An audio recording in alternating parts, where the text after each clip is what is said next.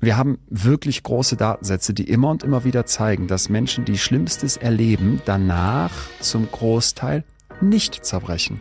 Achtung, jetzt eine harte Frage, aber ich spüre, dass viele darüber nachdenken. Gibt es Menschen, die dir das übel genommen haben, dass du das so gut bewältigst? Ich habe dieses so als starkes, als starke Verbindung gespürt.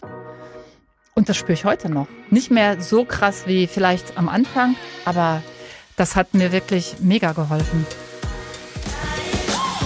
Betreutes Fühlen. Der Podcast mit Atze Schröder und Leon Windscheid.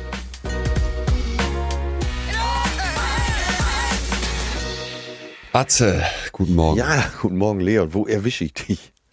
Ich möchte nicht, dass, ich möchte nicht, dass es zur Ja. Klausel wird, aber äh, Nee, nee, also Montagmorgen. Münster Ja, und Montagmorgen ist nicht meine Zeit. Vor allem bin ich, es ist ja jetzt für mich erst ein paar Tage her, dass ich wieder aus, aus USA zurück bin. ja, was macht der Jetlag? Und es ist ganz fies, ganz fies. Ich habe jetzt schon, ich bin jetzt in tiefen in Internetforen drin gewesen und habe schon so die Überschrift für mich rauskristallisiert. West is best, East is beast. Ja. Also der Rückflug Richtung Osten hierhin war äh, furchtbar. Und ich war, ähm, ich weiß nicht, ob es, müsste uns mal jemand bitte schreiben, ob sich äh, Entscheider bei Luft, bei Airlines in der Luftfahrt, ob die sich irgendwie so einmal im Jahr treffen Ja. und sich überlegen, wie können wir so einen Flug maximal unangenehm für die Passagiere gestalten? Wie können wir den so gestalten, dass die wirklich überhaupt nicht schlafen? Ich verstehe es nicht. Es beginnt am Flughafen, Ja.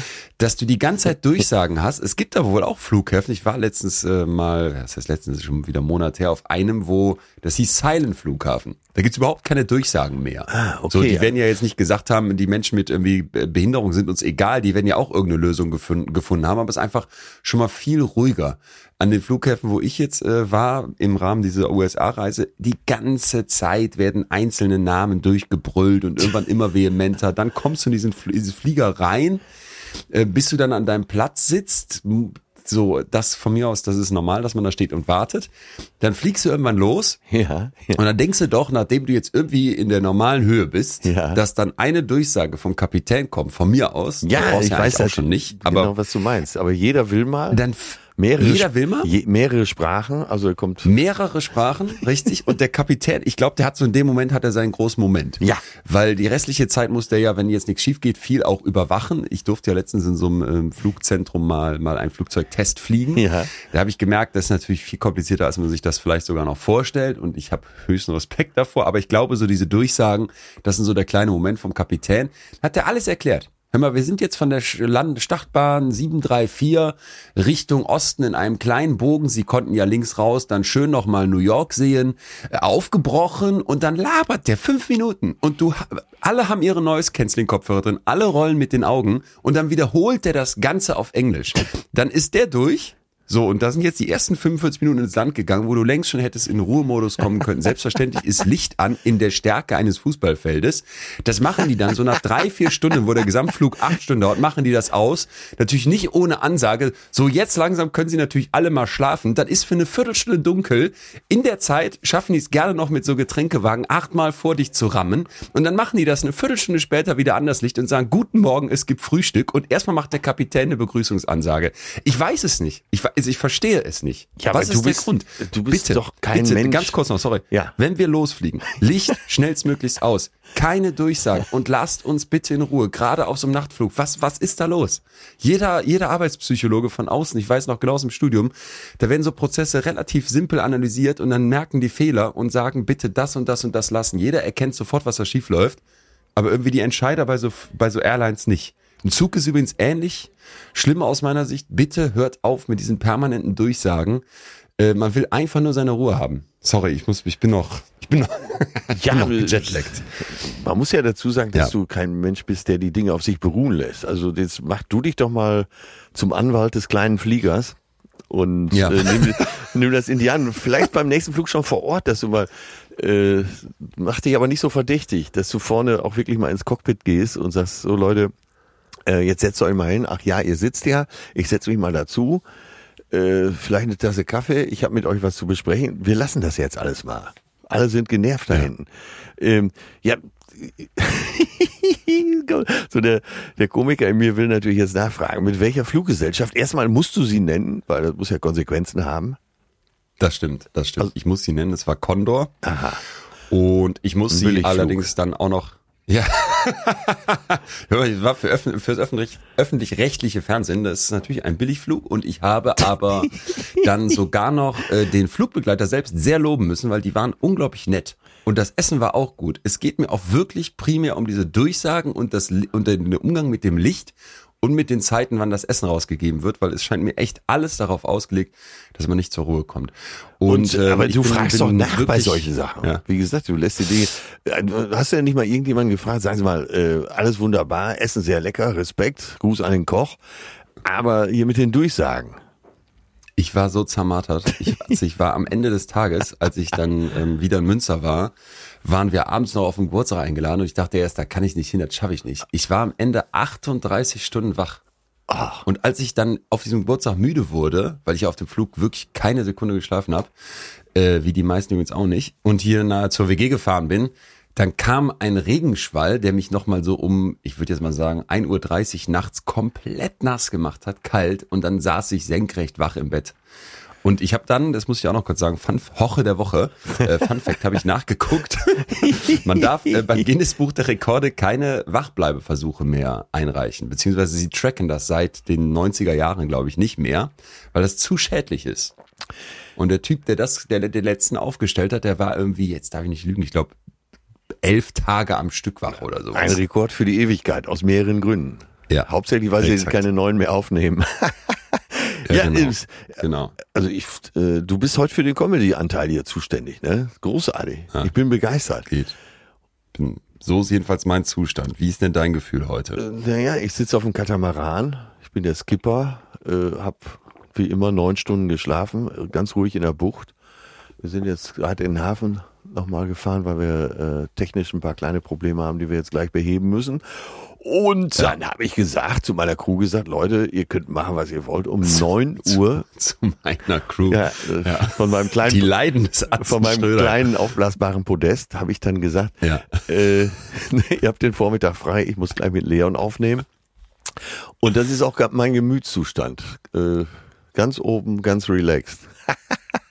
also Gegenteil von Schön. dir. Ich, also das Gegenteil von Jetlag. Also Ja, ich bin ja. äh, total im guten Rhythmus drin, mache ja schon drei Wochen Urlaub. Und äh, nachdem ich in Österreich war, in Belgien, in den Niederlanden, bin ich jetzt eben äh, vor Mallorca, noch vor Mallorca, auf einem Katamaran. Ach, ist das alles schön. Ja. Kann ich sehr empfehlen, ohne Jetlag alles. Ja. ähm, ja. Und ich- werden jetzt viele denken, Moment, war der nicht letzte Woche erst im Urlaub? Jetzt empfiehlt er uns Katamaran-Urlaub. Ähm, für den kleinen Kat, wie du könntest ja dann mal einen Guide rausgeben für den kleinen Katamaran-Segler. So ganz bodenständig. Ja, könnte ich ja machen, ne? aber vor allen Dingen äh, so für Urlauber. Und ich stelle fest, so gerade die, die dann doch erheblich jünger sind als ich, du, auch Mickey Beisenherz ist ja erheblich jünger als ich. Ich muss für euch, glaube ich, so einen Urlaubsratgeber schreiben. Ne? Wie schaffe ich es innerhalb sagen wir, von zehn Minuten komplett äh, in so einen Urlaubsmodus umzuschalten, dass ich auch gar nicht mehr weiß, was ich beruflich so treibe und so weiter. Naja, aber das steht ja auf dem anderen Blatt. Aber das, äh, ich fühle mit dir, ich weiß, wie es ist. Meine Schwester wohnt ja in den USA, deswegen kenne ich dieses Wiederkommen Richtung Osten immer blöd. Verdammt. Äh, Ja. ja. Und wenn man jetzt wenigstens eine Party gemacht hätte und alles selbst verschuldet Ja, hätte, genau. aber da. Genau. Und wie muss man das vorstellen? Aber First Class fliegt ihr dann. Äh, Schön Äh, kommt ich auch. hätte äh, für- laut Vertrag Ja. das, das Recht auf, ich glaube, Business Class. Ich weiß nicht, ist das, das ist eins drunter. ja. Weiß ich nicht. Ich Wie- fliege dann jedenfalls, Wie- wenn man so will, freiwillig die äh, Economy Class, weil ich absoluter Gegner von First und Business Class bin, weil ich finde, ähm, Wie unter Business ist auch noch was? Die konnte ich jetzt nicht liegen lassen. sitzen auch Leute. Nein, weil es ist ja einfach umweltmäßig klar, je, je mehr Sitze in so ein Flugzeug passen, desto Umwelt, zumindest in dem Rahmen, wie es überhaupt noch geht, ist es umweltverträglicher. Und ich finde, wenn man dann da vorne mit den, mit den, wenn man dann quasi vier Plätze in Anspruch nimmt, weil man da jetzt Business Class oder was weiß ich was fliegt, dann äh, ist der Schaden ja noch mal größer und da Oder man macht Ja, so teuer, man fliegt nur noch First, dass alle anderen das. gar nicht mehr fliegen. tolle. Ja, auch eine perfekte Idee. Auch eine Perspektive. Leute, bevor jetzt alle wieder schreiben, das war ein Spaß, ne? Ja. Ich sitze auch immer da hinten in der Holzklasse bei den Ziegen und Paketen und äh, klemm mich da ein. Wartest, wartest sehnsüchtig auf die Beschreibung vom Piloten, von welcher Startbahn wir denn heute wieder, heute wieder losgeflogen Ich nehme so billig Naja. Flieger, dass ich, äh, dass da gar keine Durchsagen mehr gemacht werden. Ja, das ich gut. Oh Mann. Ja, gut. Leon, äh, ich fühle mit dir und hoffe, dass du schnell wieder in den Sattel kommst und dich mal richtig ausschlafen kannst. Vor allem, weil du ja eh Danke. nicht der, das große Schlaftalent bist. Noch nicht. Nee, genau. Deswegen, das ging dann auch die Tage danach noch weiter und dann entsteht natürlich wieder dieser klassische Schlafdruck. Man liegt abends im Bett und denkt, jetzt muss er aber schlafen, um dann morgen endlich mal ausgeschlafen zu sein. Dann geht's noch schlechter. Ähm, jetzt heute ist es wieder weitestgehend okay, wenn auch noch da. Ich hoffe, übermorgen ist es dann ganz weg. Ja. Naja. Ja. Es wird schon, Freund. es wird schon. Wir müssen Es uns ja eh schon. bald wiedersehen und dann springt wahrscheinlich so mein Ruhegehen, mein. Urlaubsgehen auf dich über. Vielleicht dein Ratgeber ja bis dahin fertig. Ja, dann nehme ich direkt zwei stimmt, Exemplare mit ja. Mickey und mich und dann wird das schon. Passt wird ja das auch schon. fast, fast zum heutigen Thema. Fast. Ich will mich über nichts lustig machen, aber äh, mit Stresssituationen, mit Krisen umgehen, das könnte eine Überleitung sein. Wir brauchen, glaube ich, gar keine versuchen, weil du hast recht, das Thema ist, ist ja erstmal nur belastend, so finde ich, kann man schon sagen, wird aber, und da möchte ich uns alle zu einladen, sich darauf auch wirklich einzulassen, ganz ehrlich einzulassen, eine Wendung nehmen in der Geschichte, die wir gleich hören, wo für mich mal wieder die diese ganz tiefe und auch große Faszination für die für die Psyche des Menschen einfach sehr sehr sehr klar wird. Ja. Wir haben einen Gast bei uns ist jetzt gleich Claudia Fromme, die habe ich schon mal interviewt, die war jetzt auch bei Terra Explore zu Gast. Wer Lust hat, die Folge gibt's in der Mediathek, sage ich zum Schluss äh, noch mal was dazu, ist unglaublich bewegend aus meiner Sicht, gibt's auch bei YouTube, müsst ihr einfach mal eingeben, Ja. Terra Explore.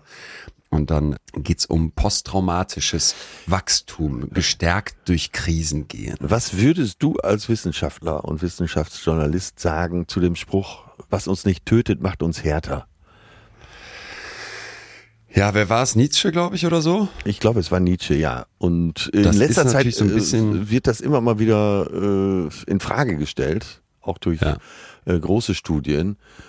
Und wenn ich es mal ganz laienhaft sagen darf, es geht darum, du erlebst eine große Krise, du erlebst eine große Belastung in deinem Leben und äh, dann hat man früher angenommen, dadurch würde man eben, ja, ich will das Wort resilient nicht schon wieder benutzen, widerstandsfähiger.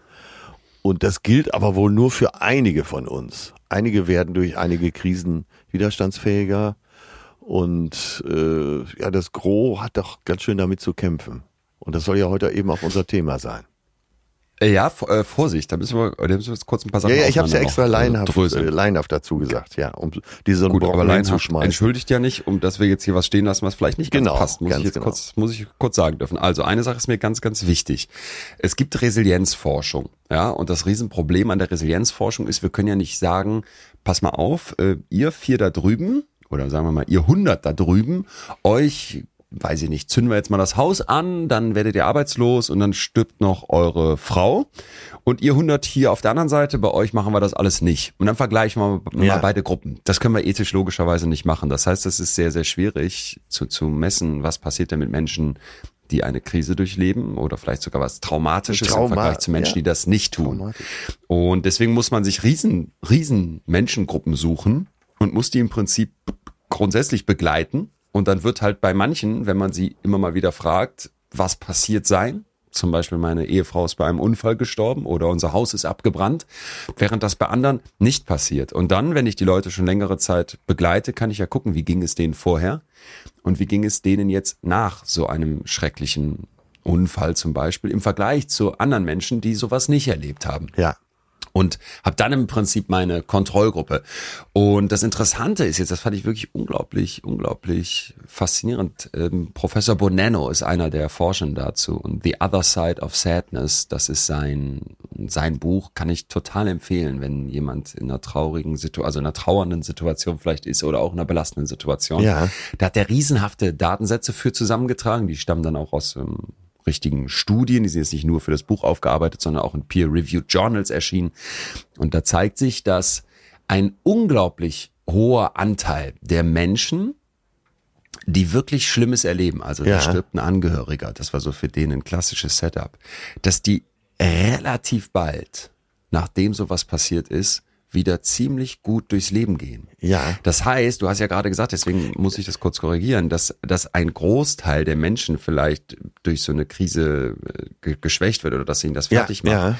Das muss man mit Vorsicht sagen, denn die Resilienzforschung zeigt eher, dass nur ein absoluter Bruchteil, nämlich so um die 10 Prozent tatsächlich an so einer Krise Ah, okay. ja, dann in etwas kommen, was man in dem Fall vom Trauer dann so eine, eine ich finde es einen sehr, sehr sperrigen Begriff, verlängerte Trauerstörung heißt es, glaube ich, nennen, wo man wirklich nicht mehr hochkommt, ne? wo so diese ganzen Natürlich tut mir das weh. Ja, natürlich ja, ja. sind da Narben. Natürlich ist da Traurigkeit. Aber ich gehe irgendwann wieder durchs Leben, wo das ausbleibt. Und, äh, Und beim riesengroßen anderen Teil ist es eben doch der Fall. Die sind resilient. Ja, und sie sind eben gestärkt auch. Also, was sie nicht Genau, getötet das ist hat, jetzt- hat sie härter gemacht. Und das ist jetzt der nächste Punkt. Das müssen wir jetzt mal nochmal unterscheiden. Ja. Danke, dass du es nochmal aufgreifst, weil ob ich eine Krise überstehe Ja, genau. und daran nicht zerbreche, daran nicht kaputt gehe, ist ja noch was anderes, Genau. Als dass ich sage, hey, letztes Jahr ist mein Haus abgebrannt und meine Frau gestorben und ich hatte einen Autounfall und ihr werdet es nicht glauben, aber es hat mich alles nicht umgebracht, sondern stärker gemacht. Also stehe ich vielleicht nach der Krise sogar wenn wir uns das jetzt so vorstellen wie so ein Koordinatensystem, stehe ich dann auf der Y-Achse, wo mein Wohlbefinden steht, meine Stärke steht, meine, meine Zuversicht steht, bin ich da vielleicht sogar ein bisschen höher. Bin ich besser, als ich vorher war, vor dieser Krise. Und das ist eben etwas, wo wir immer wieder Berichte haben von Menschen, dass es dieses posttraumatische Wachstum Ja, gibt, dass sie also genau. nach einem Trauma wirklich daran gewachsen sind. Wir werden ja gleich auch von einer Frau Ja. dazu was hören. Wir haben ja schon den Namen gesagt. Wir werden gleich von Claudia was dazu hören, aber äh, da ist die Wissenschaft noch sehr am Anfang und da ist noch vieles unklar. Und diese pauschale Aussage, ey, da ist die Krise und was dich nicht tötet, macht dich härter. Damit habe ich ein großes Problem, weil ich immer wieder erlebe, dass Menschen dadurch in eine Drucksituation kommen. Und wenn dann irgendwann die Anspruchshaltung ist, hier ist was Schlimmes und mir geht's nicht gut. Und jetzt habe ich aber doch irgendwo gehört, vielleicht bei betreutes Fühlen, ha, es gibt ja posttraumatisches Wachstum und ich muss jetzt dadurch stärker werden dann ist die Wahrscheinlichkeit groß, dass ich mir zusätzlich zu der Krise, die ich ja schon bewältigen möchte, nochmal eine Last oben drauflege. Und davor möchte ich uns äh, bewahren. Unbedingt. Ja, und So. aber ähm, man kann doch äh, sagen, die einen wachsen daran und viele andere eben nicht, oder? Genau, also so eine pauschale Aussage ist da eben aktuell noch total schwierig. Aber in der Tat, es gibt Leute, die sagen, da war die Krise und die hat mir vielleicht, boah, da können wir uns jetzt eine große Palette vorstellen, ne? Gezeigt, was im Leben wirklich Sinn macht. Die hat mir zur spirituellen Erleuchtung verholfen und ich, ich fühle mich jetzt viel besser. Das ist ja auch was sehr Subjektives. ja. Ähm, ja das gibt es also Menschen, die genau das sagen. Es, ja, wie du schon sagtest, es ist schon fast schwierig, da ein Beispiel rauszupicken, weil sie äh, eben so posttraumatische, äh, weil so traumatische Störungen ja eben so unterschiedlich sein können. Dem, äh, Ja. Ein brennt das Haus ab oder stirbt die Frau, wie du jetzt äh, als Beispiel gebracht hast. Jemand sitzt vielleicht im Ausland äh, irgendwo im, im Knast. Es gab doch dieses, es war sogar ein Finanzbeamter aus Münster. Sein Sohn hatte irgendwie so ein paar Steine und Muscheln mitgenommen ähm, in der Türkei während der Türkei-Reise. Die sind zurück, sind aber vom Zoll dann überprüft worden in der Türkei. Ach, und shit. Vater musste dann, ich glaube, so fast acht Monate in der Türkei in den Knast. Und Ach du Scheiße. ja, und das, ist- das ist eigentlich ein ziemlich gutes Beispiel. Kriegst du einen Schock fürs Leben, sozusagen, und wirst das nie wieder los und kannst keine Nacht mehr durchschlafen? Oder sagst du genau das, was du eben erwähnt hast? Ah, jetzt weiß ich endlich wieder, wie schön mein Leben eigentlich ist. Ja. Ja, Aber man kann es eben, ja, und darum ging es mir ja, man kann nicht generell sagen, was Ja. uns nicht umbringt, macht uns härter. Das stimmt einfach nicht. Ja, und ich glaube, dass wir uns das eher in der Vergangenheit viel zu oft gesagt haben. Ja. Und wir haben ja letztens auch die Folge gehabt, stellen wir uns immer mehr an ne? und so ein bisschen auch mal beleuchtet, hey, wo kommt eigentlich diese Anspruchshaltung her und dieses Ich muss und sollte und Ja. ich glaube, dass das, dass das eben in ganz, ganz vielen Köpfen drin ist und dass dann eher jetzt so dieses Hey, ich habe schon mal irgendwo gehört, das macht mich stärker. Und dann erwarten das vielleicht auch alle irgendwann von mir. Und ich denke aber, boah, auch wenn ich vielleicht resilient bin und jetzt wieder mit dem Leben klarkomme, da ist ein Leben lang ein Schmerz und eine Narbe und eine Traurigkeit, weil meine geliebte Mutter gestorben ist, weil ich noch immer von diesem Unfall in Abständen träume, den ich da durchgemacht habe. So. Ja, äh, aber kommen wir zu dem Gespräch mit Claudia.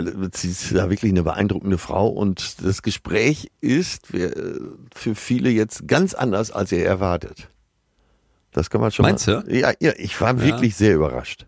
Sehr, sehr überrascht. Okay, ja gut, ist das okay. Ich bin ein bisschen gebiased, weil ich sie ja schon kannte, aber wenn ich mich erinnere, zu, ja, du hast recht. Also die, vielleicht einmal ganz kurz die Geschichte von Claudia. Es wird jetzt gleich um einen Unfall gehen und es wird auch um um Tod gehen von Angehörigen von sehr nahen Angehörigen. nächsten, Ja. sehr nächsten geliebten Menschen. Genau. Und als ich dachte auch, als ich das damals mit der Redaktion besprochen habe, boah, okay, das wird jetzt nur traurig und nur Ja. furchtbar und um Gottes, aber aber ich finde, wenn Claudia den Raum betritt, schon innerhalb kürzer Zeit merkst du, okay, die die guckt so ganz anders da drauf und so auch ganz anders aufs Leben. Das hätte man nicht erwartet. Eine- Deswegen, ja, du hast recht. Was, Ja. Vielleicht. Eine lebensfrohe, schlaue Frau, die einen auch mit einer anderen Geschichte wahrscheinlich sehr beeindrucken würde. Aber ihre Lebensgeschichte und ihre äh, Erfahrungen hier, die sind äh, unbeschreiblich. Holen wir sie dazu. Herzlich willkommen, Claudia Fromme.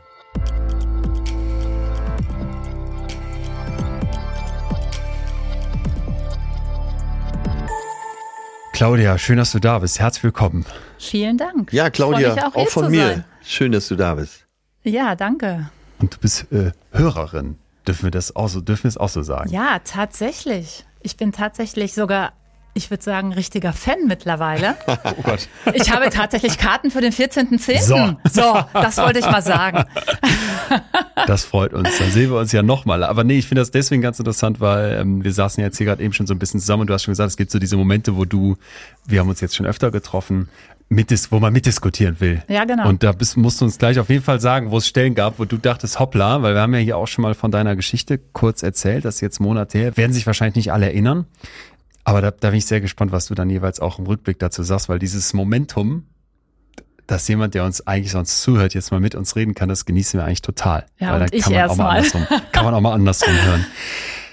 Trotzdem haben wir auch gesagt, gerade eben noch in unserem kleinen Vorgespräch, wir wollen und müssen voll in die Geschichte rein, damit man nachvollziehen kann, worum es uns auch heute geht und was du vielleicht auch für, für eine Botschaft mitbringst. Das können wir auch nochmal dazu sagen, die, glaube ich, sehr viel Kraft, sehr viel Hoffnung gibt. Aber am Anfang steht der, der Tag vor mittlerweile vielen Jahren. Es sind noch 30 Kilometer bis zu eurem Urlaubsziel. Ihr seid im Auto auf der Landstraße 164 in Österreich und äh, es wird so vom Außenthermometer vom Auto schon gezeigt, dass es kalt draußen ist, knapp über Null, so um die vier Grad. Die Straße ist irgendwie vereist, was man aber nicht ganz klar sehen kann. Ihr seid als gesamte Familie unterwegs. Du bist damals mit deinem Mann 22 Jahre schon zusammen, Mhm. was lange ist. Es sind eure beiden Kinder dabei und jetzt kommt es in einer Kurve zum Unfall. Du bist am Steuer und das finde ich auch besonders, wie sagt man, tragisch oder zumindest wichtig zu wissen, dass normalerweise dein Mann immer gefahren ist Mhm. und kurz bevor ihr jetzt da seid, das sind ja eure Weihnachtsferien, hat er gesagt, willst du nicht noch das letzte Stück fahren? Genau. Und du übernimmst, setzt dich ans Steuer und jetzt kommt es zu diesem Unfall, bei dem ihr auf die Gegenfahrbahn kommt. Das Auto rutscht weg, Eis, was du nicht gesehen hast, nicht, nicht antizipieren konntest. Das andere Auto rammt in euch rein. Und ich weiß noch, dass du gesagt hast, du erinnerst dich gar nicht mehr an das, an die ganzen Details, aber es gibt so diese eine Erinnerung, die noch klar da ist, dass du rufst, ich, ich habe keine Kontrolle mehr. Ja, das ist noch ganz präsent. Und vielleicht ab diesem Moment, Mhm. wie geht's weiter und was passiert? Ähm, also als unser ähm, Auto ins Schlingern kam und ich diesen ja, Ausruf getätigt habe, ich habe keine Kontrolle mehr, dann war es ja wie schwarz.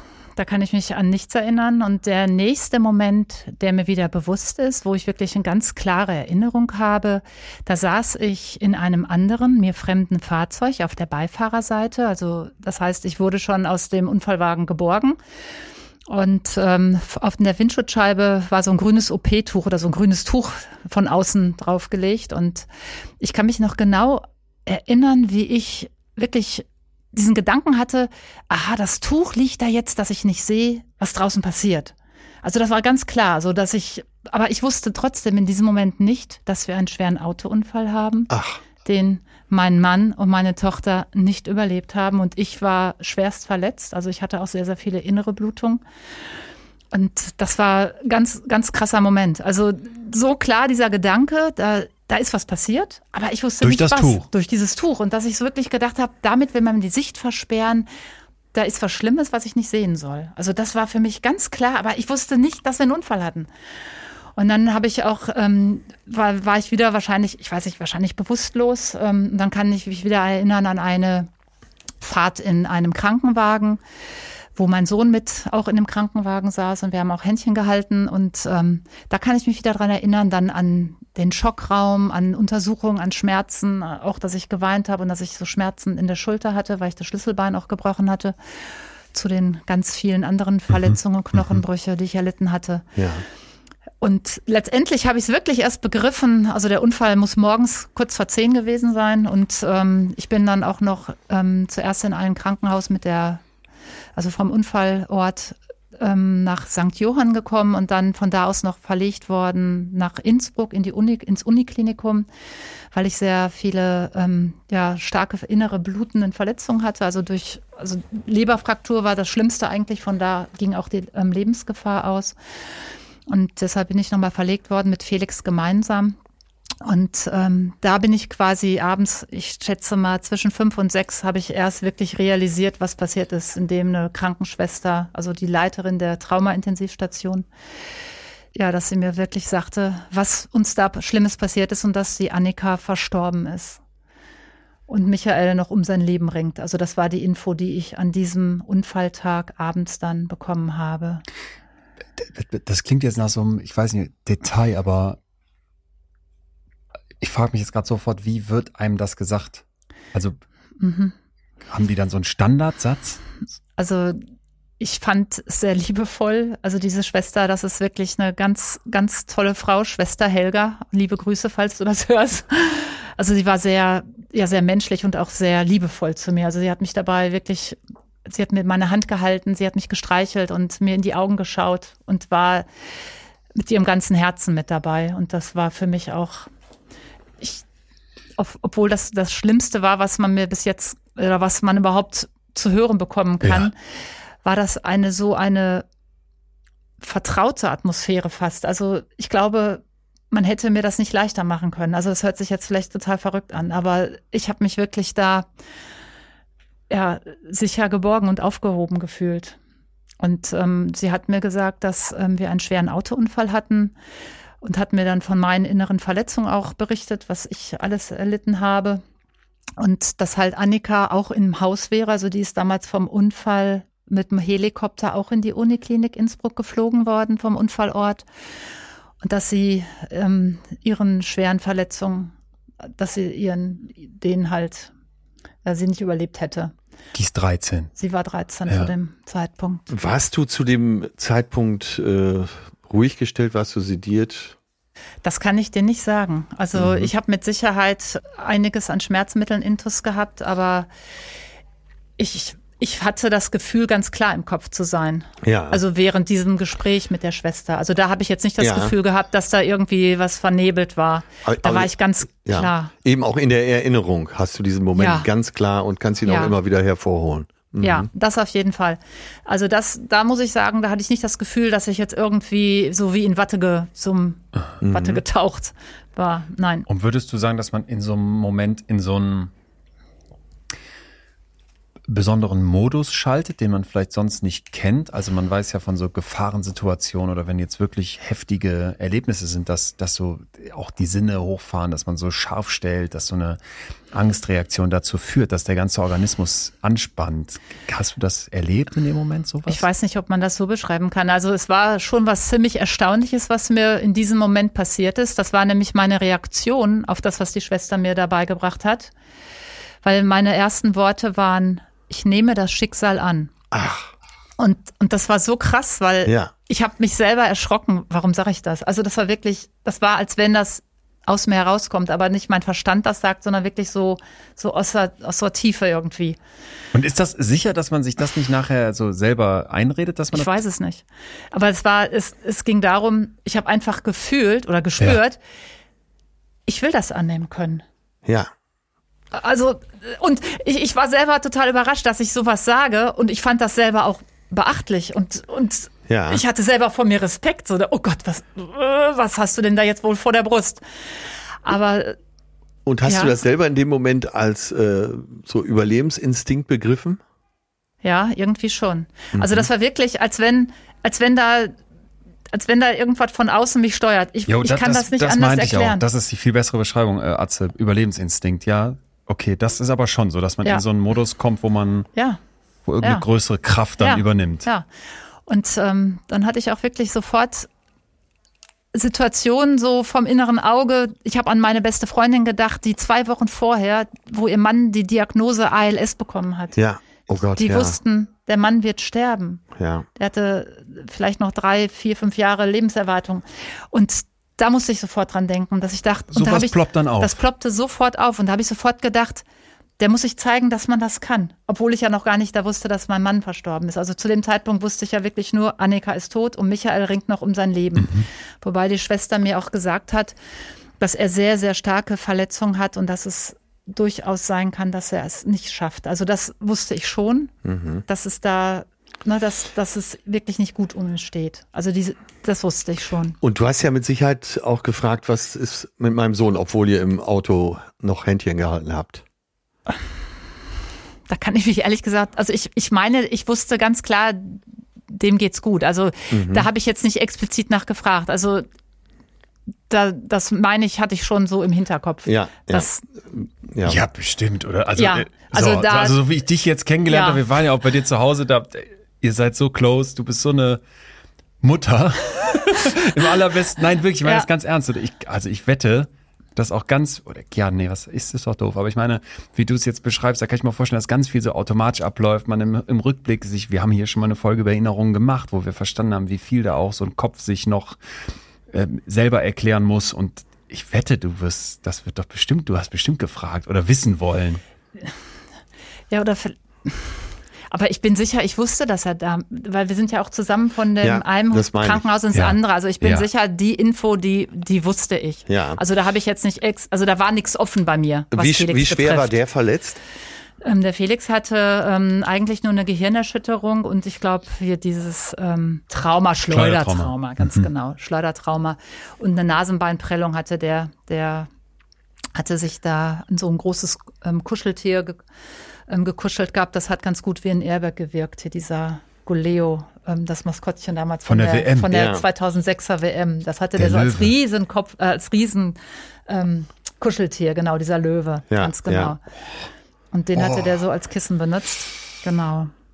Es, es, Ja. es ist jetzt für mich so, ich glaube, wenn man 100 Leute auf der Straße fragt, was ist das Schlimmste, was passieren kann, dann sagen wahrscheinlich 100, mein Kind stirbt oder Ja. ein Mensch, der mir so nahe steht, den ich liebe. Jetzt weißt du von dieser Schwester Helga erklärt, deine Tochter Annika hat diesen Unfall nicht überlebt und dein Mann, der ringt ums Überleben. Ist das so, dass es man, dass man irgendwann an so einen Punkt kommt, wo es nicht mehr schlimmer geht oder denkt man so mein letztes Restchen ist jetzt, dass ich noch ein, das oder dass ich noch diesen Mann habe? Also weißt du, dass man so denkt, ich kann noch tiefer fallen oder ist man irgendwie ganz unten dann, wenn die Tochter gestorben ist? Also ich glaube, als man mir sagte, dass der Michael um sein Leben ringt, hat irgendwas in mir schon gewusst, dass er es nicht schafft. Also es hört sich jetzt total verrückt an, Ja. aber ich glaube, also für mich war ganz wichtig zu wissen, dass es dem Felix gut geht. Und ich wusste, obwohl man mir sagte, ich würde in Lebensgefahr schweben, also durch diese Leberfraktur, die ich auch erlitten hatte. Aber ich wusste, ich bin hier voll fest in meinem Körper. Das ist einfach nur ein Gefühl gewesen. Also das kann man jetzt auch nicht vom Verstand erklären. Aber als die mir sagten, äh, ich, sie liegen hier in Lebensgefahr, dachte ich so, äh, nee, ich bin ja voll hier. Also ich wusste, ich bin voll in meinem Körper. So, Ach so, das, das lässt Das- dir nicht gefallen. na, genau, Ja. genau. Ne, also das wusste ich schon. Aber ich habe jetzt nicht mich daran geklammert, der, der Micha muss überleben, der Micha muss überleben. Komischerweise nicht. Ich hatte eher diesen Gedanken, das, was jetzt gerade auf mich zukommt, wie so eine Riesenlawine, das ist jetzt ein Teil meines Lebens und jetzt geht's darum, damit irgendwie weiterzumachen. Also, und das wusste ich, dass ich das wollte, dass ich, dass ich das annehmen wollte. Also das, was ich ausgesprochen hatte, ich nehme das an. das war mir nicht, ich wusste nicht, ich hatte keinen Plan, wie macht man das. Aber ich wusste, ich möchte das annehmen. Und, und so ich früh glaube, schon. So früh schon. Ja, ja, so früh. Und ich weiß, dass das ist der größte Schlüssel, etwas anzunehmen und sich nicht Mhm. dagegen zu stemmen. Und trotzdem werden jetzt natürlich Ich weiß. ganz viel, ja, ja, du weißt. jetzt werden ganz viele Leute da sitzen und, und sich mit der Hand an den Kopf schlagen und sagen, was du jetzt beschreibst in diesen ersten Minuten hier. Alleine das zu hören, Ja. ohne es selber erlebt zu haben. Ne, ich merke es ja auch bei mir. Wir haben uns jetzt äh, schon zweimal getroffen, aber auch jetzt, es zieht sich wieder alles zusammen und es ist einfach so, so unvorstellbar, dass man sagt, damit kann ich weiterleben, das kann ich akzeptieren. Du bist ja heute hier, um auch diese Geschichte zu teilen und wir wollen ja unbedingt verstehen, wie kann sowas funktionieren. Vielleicht aber, bevor wir da gleich tiefer reingehen, würde ich gerne nochmal diesen, diesen, diesen Unfall abschließen. Er hat noch so Fragen in meinem Kopf offen. Ihr, ihr wart ja in eurem Auto. Es gab noch das andere Auto. Das hast du gerammt. Und ich weiß ja auch, dass es später dann ein, ein Gerichtsverfahren oder zumindest eine Art Ermittlung gab, wo man gesagt hat, du bist schuld oder wie war das nochmal? Und vor allem, was war auch mit dem anderen Auto? Ja.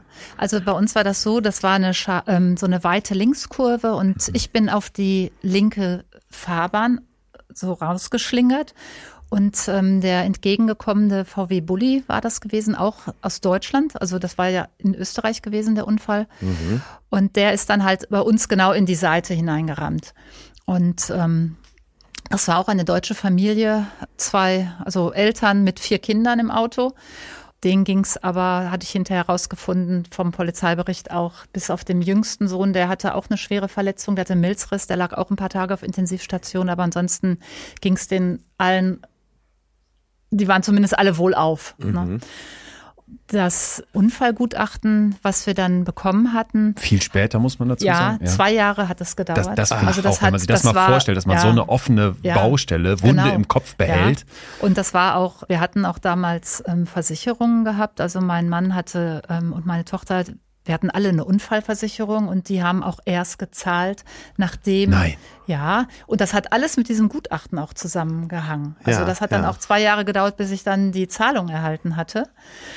Wobei, das macht ja natürlich so einen Verlust nicht wett. Das muss ich gleich mal dazu sagen. Ja, klar. Aber als dieses, also dieses Unfallgutachten hat halt beschrieben, dass an dieser Stelle, das ist so, so eine leichte Anhöhe auch gewesen und dass da überfrierende Nässe war. Es war Nieselregen an dem Tag. Ich habe, du hast ja gerade, glaube ich, schon gesagt, so um plus vier Grad. Und ich Ja. hatte auch ein Außenthermometer und habe auch immer drauf geguckt. Also ich war mir schon bewusst, ich möchte hier sicher ans Ziel kommen und ich möchte auch nichts riskieren. Aber es war in dem Bereich so glatt, dass ich gar keine Chance hatte. Also ich hatte auch keine überhöhte Geschwindigkeit. Ich bin auch Ja. langsamer gefahren, als ich hätte fahren dürfen. Und ähm, trotzdem ist halt das Auto ausgebrochen. Und ähm, dieses Unfallgutachten, was ich dann nach zwei Jahren dann bekommen hatte, hatte dann halt auch, also da habe ich auch eine Anklageschrift aus Österreich bekommen, weil in Österreich ist es so, wenn auf öffentlichem Raum Menschen zu Tode kommen, das muss ermittelt werden. In Deutschland hätte man das wahrscheinlich wohl ähm, unter den Tisch fallen, was heißt unter den Tisch fallen lassen, Man aber hätte gesagt, das hätte das äh, eingestellt, das Verfahren. Aber da Wetterbedingung. ja, genau. So. Und da wird das aber dann auch, ähm, also es ist dann tatsächlich zu einer Anklage auch gekommen, ähm, wo ich aber nicht in der Lage war, ähm, dahin zu fahren, um mir das, also und, und dich zu verteidigen. ja, genau. Aber erstmal steht im Raum, du, du bist schuld, Genau. schwarz auf weiß, in so einem Gutachten. ja, ganz genau. Äh, naja, das habe ich noch nicht ganz verstanden. Äh, Du, also nachweislich warst du nicht zu schnell, es war glatt. Wie kannst du dann schuld sein? Also das, Lau also das Urteil lautete, den Witterungsverhältnissen nicht angepasst gefahren. Also Also das kann man immer sagen. Richtig. Ne? Also man hätte langsamer fahren müssen. Ich hatte, glaube ich, 70 km/h da drauf. Um den Dreh, schätze ich mal, 100, also es war gar keine Geschwindigkeitsbegrenzung da in dem, in dem Bereich. Das war auch keine scharfe Kurve, das war so eine langgezogene. Und ähm, ja, Ich würde, ich, ich glaube jetzt, wir müssen dieses gar nicht. Leon, jetzt haben wir schon so viele Folgen über die Liebe gemacht und immer noch keinen einzigen Tipp gegeben, wo unsere ZuhörerInnen denn interessante, passende Leute kennenlernen können. Ich kenne tatsächlich eine Menge Leute, die über Dating-Apps ihr Perfect Match gefunden haben und die Dating-App Bumble macht es uns dabei so leicht wie nur irgendwie möglich und hilft mit gut durchdachten Möglichkeiten zur Profilgestaltung dabei, direkt zu sehen, wo man so seine Gemeinsamkeiten hat und ob man vielleicht auch auf das Gleiche aus ist. Genau, auf Bumble kann man nämlich auf den ersten Blick schon etwas Persönlichkeit durch das Profil strahlen lassen. Zum Beispiel mit den Interessenbadges, tiefe Gespräche oder Achtsamkeit im Profil kann man zeigen, dass man Lust auf ehrlichen Austausch hat. Durch erweiterte Filter könnt ihr sicherstellen, dass euch die Leute angezeigt werden, die euren Interessen entsprechen. Zum Beispiel nur Leute, die auch was Festes suchen oder genauso Couch Potatoes oder Fitnessfans seid wie ihr. Und interessante Leute oder besonders humorvolle Profile kann man dann mit Komplimenten belohnen und das Ganze sogar noch vor dem Match. So wird das Kennenlernen dann auf eine aufmerksame, witzige Weise auf ein tiefergehendes Level gebracht. Und wenn ihr und euer Match euch beide für Psychologie, Achtsamkeit und tiefe Gespräche interessiert, dann habe ich auch noch direkt eine Date-Idee für euch. Hört eine Folge Betreutes Fühlen zusammen und der Gesprächsstoff für den Abend ist gesichert. Jo, das ist natürlich die beste Idee, eine gute Idee, äh, ihr Lieben da draußen. Ladet euch Bumble runter und entdeckt spannende Features, die es euch erleichtern, Leute kennenzulernen, die wirklich zu euch passen.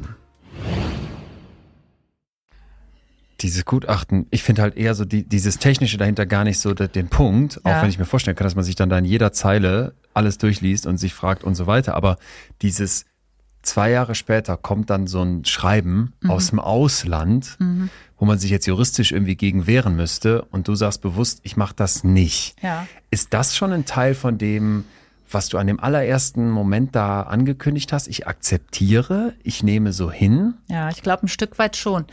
Und vor allen Dingen, ähm, ich habe das, also ich hatte natürlich auch mir selber Vorwürfe gemacht, natürlich. Ich bin das Unfallauto gefahren, da gab es auch Schuldgefühle. Und ähm, obwohl ich auch diese Frage mir schon im Krankenhaus damals gestellt hatte, also auf der Intensivstation noch, habe ich mir selber auch schon mir selbst verziehen. Also das war schon auch so ein innerer Prozess für mich. Und dass, dass dieses Unfallgutachten kam und dass ich gelesen habe, hier schwarz auf weiß, Ja. ich ähm, angeklagt der fahrlässigen Tötung in zwei Fällen, habe ich wirklich das gesehen wie eine, ja, dass ich jetzt die Chance habe, mal wirklich noch mal in das Gefühl zu gehen. Habe ich denn wirklich die Schuldgefühle überwunden? Und siehe da, es ploppte natürlich noch mal richtig auf. Ja, ja. Ach so, in den zwei Jahre, in den zweijährigen Prozess hattest du dir schon gesagt, ja. Claudia, das wolltest du nicht, das Äh, war, du konntest nichts dafür, ja. ich verzeihe mir. Genau. Also, ne? Und jetzt kommt die Challenge, weil Genau. hier steht jetzt schwarz auf Ja, weiß von irgendeinem genau. Gericht, du warst es Genau. schuld und jetzt prüfst. genau. Das ist interessant. Und dabei merkst du, die Gefühle kommen doch wieder Ja. hoch. So, war Und- das dann ein Selbstbetrug vorher? Nö, das glaube ich nicht. Aber ich habe einfach gemerkt, da gibt's noch mal ein bisschen was zu durchfühlen. Mhm. Ne? Und das, das, darum geht's ja eigentlich. Dachtest Dieses- du denn vorher, es wäre bewältigt? Ja, Ja, Und die- oder? und die- also, und die so ganz ehrlich? Zu sich Doch. selbst? Doch. doch, Mhm, doch, okay. würde ich schon sagen. Und hast dich gewundert, dass es dann nochmal richtig hochkommt? Nee, ich habe eigentlich gedacht, äh, danke für diese Situation, weil letztendlich, glaube ich, können wir nur wieder heil werden, also an seelischen Verletzungen, wenn wir wirklich bereit sind, alles zu fühlen. Also alle Gefühle, die da auftauchen und das so war ja meine ganze Bewältigung, meine ganze ja, Ja. Trauerbewältigung auch. Immer bereit sein, nicht nur das anzunehmen, dass ein Unfall passiert ist, aber auch anzunehmen, jeden Schmerz, den ich hatte. Und es sind, es sind Höllenqualen, die man da durchleidet. Das ja. ist einfach so. Das, boah. Und Das ist hattest, einfach so. hattest du da äh, professionelle psychologische Hilfe? Nein. Also, Sagt sie mit einer Grimasse, nein, nein, die nein, nein. viel aussagen könnte. Ja, ähm, ich hatte tatsächlich, also wir hatten einen Kinderpsychologen, der auf der Traumaintensiv auch bei mir und bei Felix war, als man mir gesagt hatte, dass Michael, also einen Tag später auch verstorben ist. Da war ein Kinderpsychologe dabei, der den Felix auch ein bisschen betreut hatte. Und ähm, ich hatte dann, ich lag dreieinhalb Wochen in Innsbruck im Krankenhaus und dann bin ich noch in ein heimatnahes Krankenhaus verlegt worden. Und da war auch eine Psychologin, die mir einfach Tabletten zugeschoben hat und gesagt hat, die müsste ich jetzt nehmen, weil am Tag drauf, als ich da überführt worden bin, war ein Trauergottesdienst für meine beiden Lieben, wo ich auch dran die Chance hatte, im Rollstuhl dran teilzunehmen. Und die Psychologin sagte mir, ich müsste den nehmen, sonst würde ich das nicht aushalten. Und das fand ich ehrlich gesagt ziemlich Irgendwelche unprofessionell Beruhigungstabletten. ge- irgendwelche Beruhigungstabletten und dann habe ich nur nachgefragt. Äh, wir haben uns jetzt noch nicht einmal unterhalten und ich möchte, ich möchte alles ganz klar mitbekommen und ich möchte nicht da vernebelt sitzen und irgendwann vor einem noch größeren Scherbenhaufen stehen. Ich sage, ich möchte alles jetzt fühlen. Und das, da war ich auch so ein bisschen enttäuscht, also dass es so abgelaufen ist. Ja, zu Recht. und Würdest du denn sagen, dass du, ähm, das ist jetzt der Gedanke, der mir kommt, dass du auch vorher schon, äh, naja, ziemlich stark warst? Würdest du dich als äh, psychisch starke Frau bezeichnen? es scheint so, ja. Also ich glaube schon, dass ich eine ziemlich gesunde Resilienz habe. Und war das vorher Also- auch schon so, dass du das angenommen hast? Ähm, also wenn ich so zurückblicke in anderen Krisen, die ich in meinem Leben hatte, ja, ich glaube schon, dass ich eine bestimmte Stärke habe. Also ich hatte nicht dieses Gefühl, dass, also ich, hatte da eine ganz große Dankbarkeit, dass ich, dass ich diese Kraft auch fühle. Na? Das kann man aber. Ja. Weil, weil das, also ich weiß nicht, Atze, du hast ja auch Patenkinder, die dir total eng stehen und ich finde, man traut sich gar nicht, dieses Gedankenszenario aufzuhauen, aber doch manchmal finde ich, stellt man sich das ja schon vor. Was wäre, wenn meine Mutter stirbt, mein geliebter Partner und so weiter? Ja, das zeigt sich ja, vermute ich, natürlich in solchen Extremsituationen, egal äh, welchen Verdacht du vorher über dich hattest oder wo du dich verortet hast. Genau, genau. Aber das wollte ja ich jetzt gerade, das wollte ich Mhm. jetzt gerade fragen. Würdest du dir zutrauen, Stand jetzt, ohne dass du sowas, dass du das mal erlebt hast, würdest du dir zutrauen, das zu packen? Weißt du, was ich meine? Hättest du so, hättest du so ein, eine Zuversicht Ich weiß, in dich? ich weiß es nicht. Äh, Ich, nein, Mhm. ich weiß nicht. Also man, man merkt ja auch, dass man an sich selbst, ich glaube, Leon, dir geht's auch so, wie du bei Claudia auch diese Stärke, ja, auch bewunderst in diesem Moment. Und man kann es, glaube ich, von sich selber, glaube ich, nicht wirklich einschätzen. Also ganz ehrlich, ich finde das ziemlich ehrlich von dir, weil wenn man mich gefragt hätte, kurz vor dem Unfall, ob ich so etwas, ob ich so etwas so begegnen könnte, wie ich es dann gemacht habe, Ja. hätte ich das auch nicht beantworten können. Man kann es vorher sich nicht ausmalen. Man kann es nicht. Und ich glaube schon, dass das wie ein Wunder ist, dass sowas geht. Aber ich kenne, ich habe im Laufe der vier, fast jetzt 14 Jahre, ist das jetzt ja fast her, also im Dezember jährt Ja. sich zum 14. Mal. Ich habe so viele Menschen durch verschiedene Trauergruppen kennengelernt. Ja, ich könnte ja. dir hier mindestens 30 Leute hier in das Studio holen, die dir genau das Gleiche sagen. Die Echt? alle sagen würden, ich bin an dem Tod meines Kindes oder meines Partners gewachsen Gewachsen sogar. Ah, gewachsen. Und ich bin nicht daran zerbrochen. Und ich habe wirklich. Und also ich kenne solche Menschen, aber ich kenne genauso auch Menschen, die es nicht packen. Und ich weiß selber nicht, was braucht man, was muss man mitnehmen, um oder kann man irgendetwas schon ja an Entwicklung im Vorfeld leisten, dass man, wenn mal etwas Ja, Schlimmes ja, passiert, ja. ne, man, ich weiß es einfach nicht. Also was mir wirklich geholfen hat und ich bin da mega, mega dankbar, dass sich das so intuitiv gemacht hat, weil Ja, ich ja. hatte keinen an der Seite, der gesagt hat, schau doch mal, Dankbarkeit ist ganz wichtig. Wahrscheinlich hätte ich den irgendwo hin, äh, Mhm. Ja. hätte ich gesagt, äh, wie soll ich denn bitte schön jetzt dankbar sein?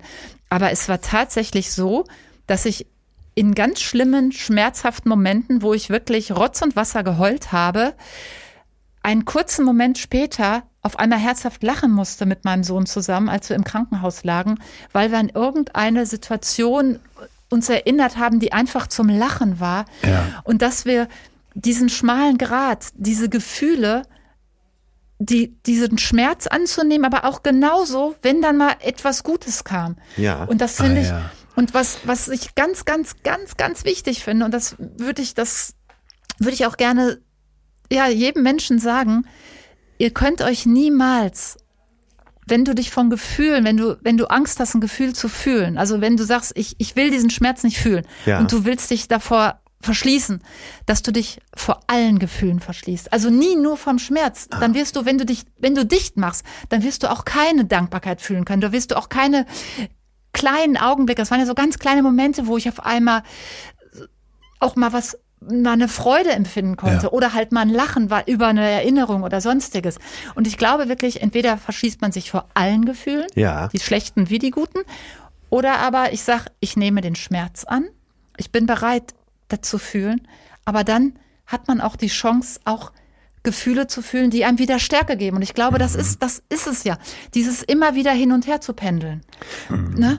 Gibt es Menschen, Achtung, jetzt eine harte Frage, aber ich spüre, dass viele darüber nachdenken. Gibt es Menschen, die dir das übel genommen haben, dass du das so gut bewältigst? Ähm, also übel genommen möchte ich gar keinem unterstellen, aber es gab natürlich Menschen in meinem Umfeld, die das einfach nicht verstanden haben. Ja, ja. Und das finde ich auch ganz normal, weil jeder mit seiner eigenen, mit seinen eigenen Emotionen in so eine Situation geht, der hört sich das an, sagt, okay, das Ja. und das ist passiert. Ja. Oh Gott, das könnte ich nicht. Ja, ja, das, ist denke ich mir, wenn man jetzt das hier ist- zugehört hat in so, den ersten Minuten. Genau, Ne? ganz genau. Wie kann die Frau überhaupt Genau, jetzt so darüber genau. reden? Ja, und ich hatte ja. damals auch eine Situation gehabt, ähm, das muss ungefähr drei Monate nach dem Unfall gewesen sein. Da wohnte ich, äh, da war ich mittlerweile wieder zu Hause. Also mein Weg sah so aus, dass ich sechseinhalb Wochen in der Klinik war. Mhm. Dann war ich noch vier Wochen zur ambulanten Reha. Und dann fing so langsam mein Alltag wieder an, auch mit Arbeiten gehen, also so gut es halt ging. Und halt zu Hause mit dem Felix zu leben. Und ähm, da habe ich, ich habe unheimlich viel Post auch bekommen und unter Ja, anderem von einer Familie, ähm, die hat mich darauf hingewiesen, es gibt so eine, eine Elterngruppe, also so ein Forum in, im Internet für, für verwaiste Eltern. Und da habe ich gedacht, wow, ich möchte Menschen finden, ich brauche Menschen, die sagen, ich habe das gepackt. Ich wollte einfach, wenn es mir mal nicht gut Ah, ja. ging, auch zu wissen, man kann das auch packen. Also ich wollte Vorbilder finden. Das fand ich total wichtig. Und dann habe ich mich in dieses Forum begeben, habe meine Geschichte geschrieben, also so ku- kurz, was Ja, ja. passiert ist, und habe dann mit dem letzten Satz abgeschlossen, ich sehe das Leben nicht nur schwarz, gibt es noch mehr Menschen, die trotzdem noch was Positives sehen können. Und ich Ja. wollte einfach Ah, okay. auf Menschen stoßen, die vielleicht schon drei, vier, fünf Jahre schon weiter waren als ich in meinem Trauerprozess, aber die mir sagen konnten, hey, man kann das schaffen. Ja. Und das, weil ich keine Ja. in meinem Umfeld hatte, weil ich Ja. hab, wie du gerade sagtest, ich hatte halt Menschen, die gesagt haben, wie geht das? Ja. Die verdrängt was, die, Ja. die, die, die wird noch mal in ein ganz tiefes Loch fallen. Ja, So, und als ich dann in diesem Forum da geschrieben hatte, dann bekam ich halt auch Antworten und zum Teil wirklich mal boshaft ist jetzt, ist jetzt das falsche. Wort, aber aus ihrem Schmerz heraus haben dann Eltern halt wirklich geschrieben, ob ich unter Drogen stehen würde, wie könnte ich schreiben, dass es überhaupt noch irgendetwas Positives gibt. Das meine und mit ich. denen, Ja. und mit denen habe ich mich dann Boah. natürlich jetzt nicht weiter auseinandergesetzt, Boah. weil ich gedacht habe, nee, die ziehen dich jetzt ja runter. Aber, aber das, also finde ich unvorstellbar und finde ich auch so vermessen und gleich, gleichzeitig traurigerweise so prototypisch für den Umgang mit Emotionen unserer Gesellschaft. Ja, ja. Ich habe von außen eine Vorstellung, wie Ja, es zu sein ja. hat. Ich weiß, wie man sich fühlen muss. Ich kann antizipieren, wie sich jemand, dessen Kind gerade gestorben ist, drauf sein müsste emotional, weil ich kann ja Mitgefühl haben. Ja, aber das war ein betroffener Vater. Du musst, das war ja, ja, ja, das war ja in dem Trauerforum. Das war ja jemand, der Okay. aus seinem Schmerz heraus. Das es ist ja aber das- sein das- Schmerz Ja, ja. und obwohl Ja. er Genau. das nachempfinden kann, hat Der er ja nicht den Anspruch darauf sagen zu dürfen, wie du zu fühlen hast. Und das ist mir mal ein ganz kurz ein super wichtiger Punkt. Ich, ich merke gerade selber,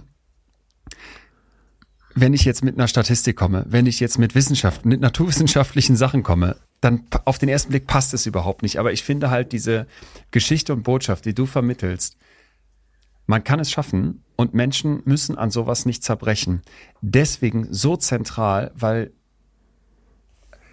weil ich glaube, wir sonst immer auf Abstand bleiben mit solchen Gedanken und uns eben mit Tod und das Krisen zum und auch schlimmste Krisen zum Leben gehören können, nicht beschäftigen. Und dann entstehen solche Vorurteile, wie hat so jemand zu fühlen, wie die hat jetzt einen neuen Mann kennengelernt, da reden wir vielleicht nachher nochmal kurz drüber, oder die lebt heute und sagt, ich führe ein glückliches, erfülltes Leben. Auch da müssen wir gleich noch drüber sprechen. Und ich erwarte aber von außen, nee, die ist, muss doch traurig sein und niedergeschlagen sein. Und das ist eben, und da finde ich, kann uns die Statistik jetzt doch helfen, auch wenn sie jetzt natürlich neben deiner Geschichte irgendwie so steif wirkt. Wir haben wirklich große Datensätze, die immer und immer wieder zeigen, dass Menschen, die Schlimmstes erleben, danach zum Großteil nicht zerbrechen. Die gehen resilient durchs Leben weiter. Und auch wenn wir noch nicht genau wissen, was ist Resilienz. Und äh, hast es ja eben gefragt, kann man das sich irgendwie vorher schon, kann man das absehen, auf wen das zutrifft und wen nicht. Nicht so wirklich. Wir wissen noch nicht genau die Faktoren. Es gibt sowas wie ein starkes soziales Umfeld. Es gibt sowas wie, dass du zum Beispiel auch, klingt jetzt ganz stumpf, finanzielle Ressourcen hast, dass du nicht noch eine Zusatzbelastung in dem Moment hast. Aber grundsätzlich muss die Botschaft sein, das ist möglich. Und wenn ich mir jetzt vorstelle, jemand, den ich liebe, stirbt, dann alleine von diesem emotionalen Karussell in meinem Kopf wird das schon unvorstellbar, dass das geht, aber es geht. Und abgesehen von den Zahlen, die uns jetzt gar nicht weiter interessieren müssen, sitzt du ja hier und, und bist der lebende Beweis. Und das, das würde ich jetzt gerne auch, auch noch viel besser verstehen, weil es gab diesen Unfall, es gibt, es gibt, es gibt jetzt die Situation, dass dein Mann und dein, dein Mann und deine Tochter, diese geliebten Menschen weg sind. Wie geht's von da aus für dich weiter? Du hast gesagt, ich will das akzeptieren. Wie, wie kommst du zu dem Moment, dass du am Ende jetzt heute hier vor uns sitzt und sagst, das Leben ist lebenswert? Und einen Satz von dir vergesse ich ja auch nicht. Ich bin auf der Sonnenseite im Leben. Genau.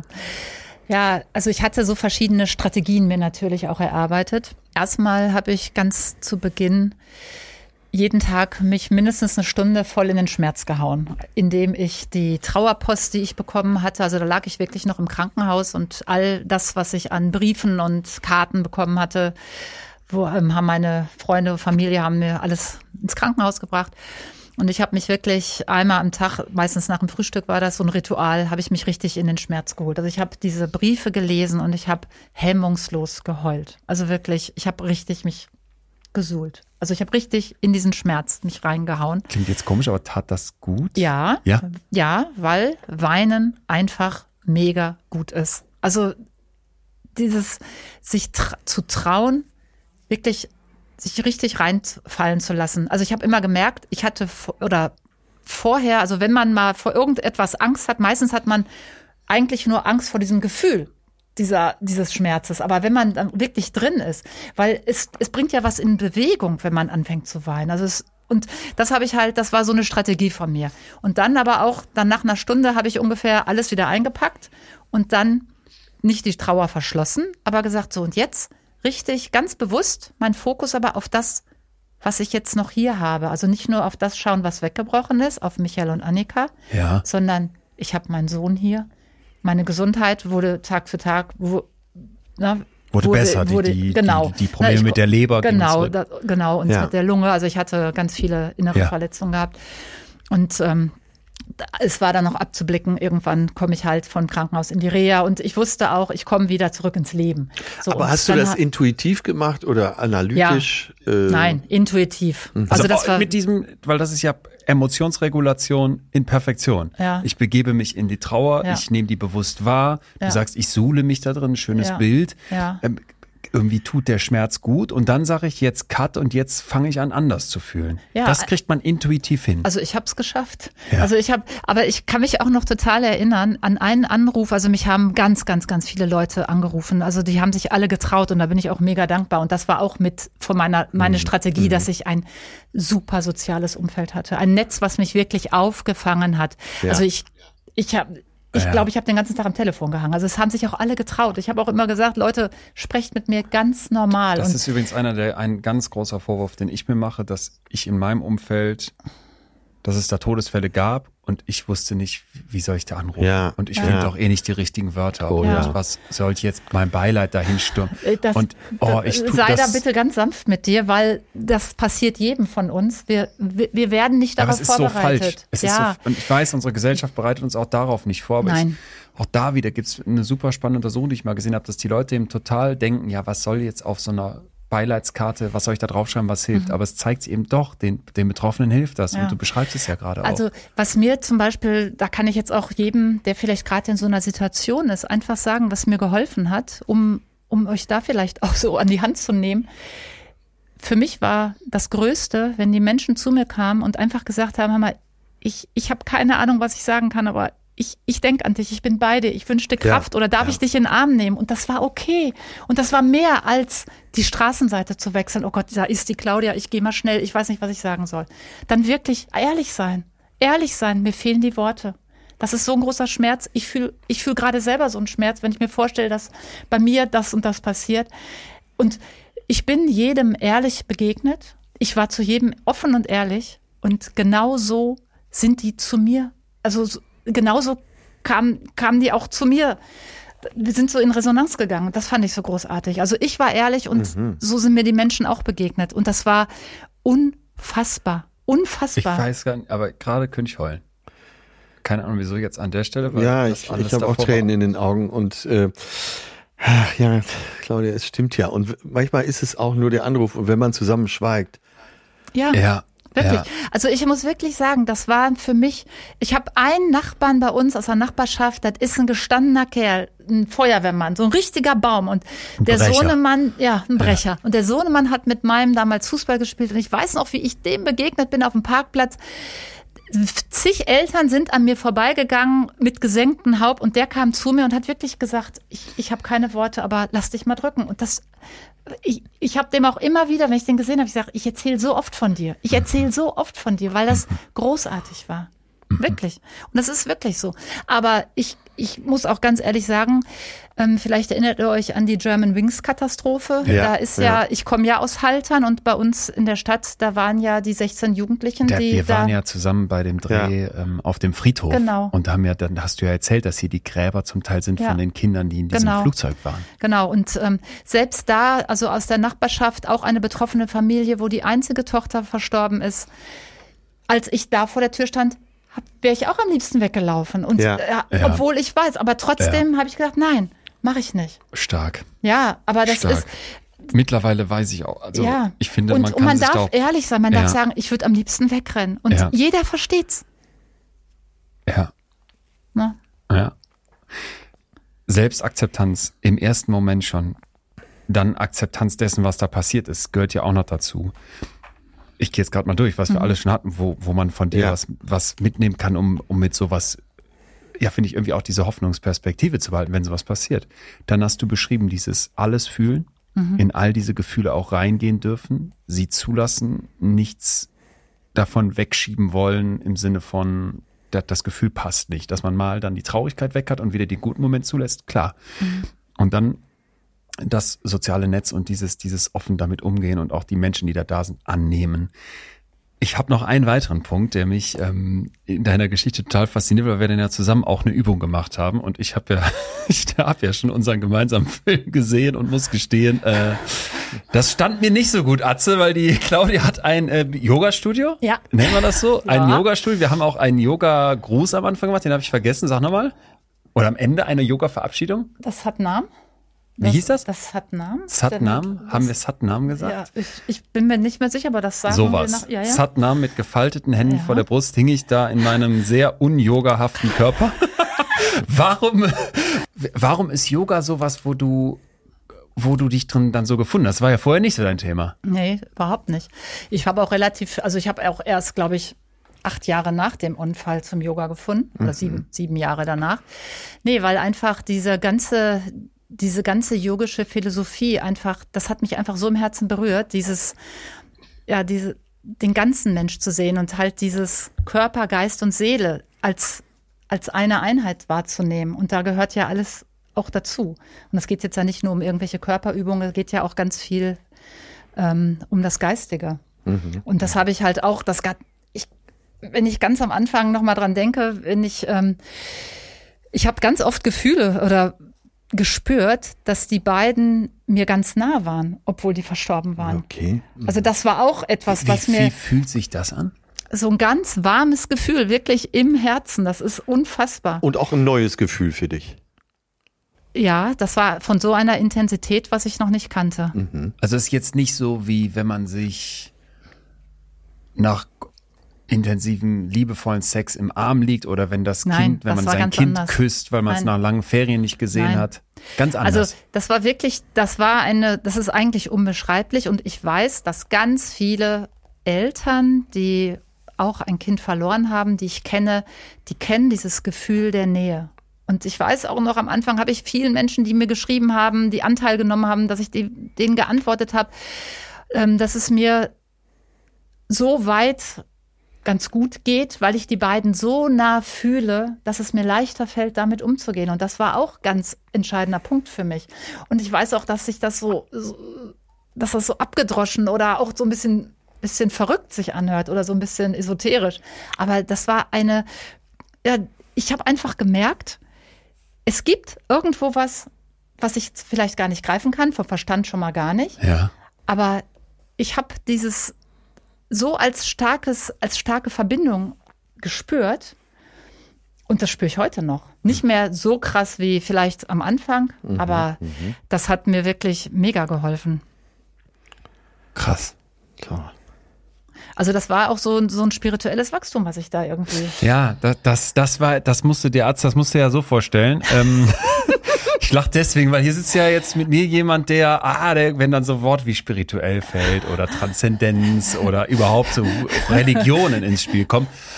Oh, da muss ich mal erstmal schlucken. Ich weiß. Aber ja, weißt du, wir kennen es ja jetzt mittlerweile auch ein bisschen. Aber in dem Moment, wo ich dir zuhöre, und du bist jetzt nicht die einzige Person, mit der ich über Sachen gesprochen habe, wo ich nachher dachte, wie, wie soll eine, eine Psyche, ein Mensch mit zwei Füßen auf dem Erden, auf der Erde, das, das packen,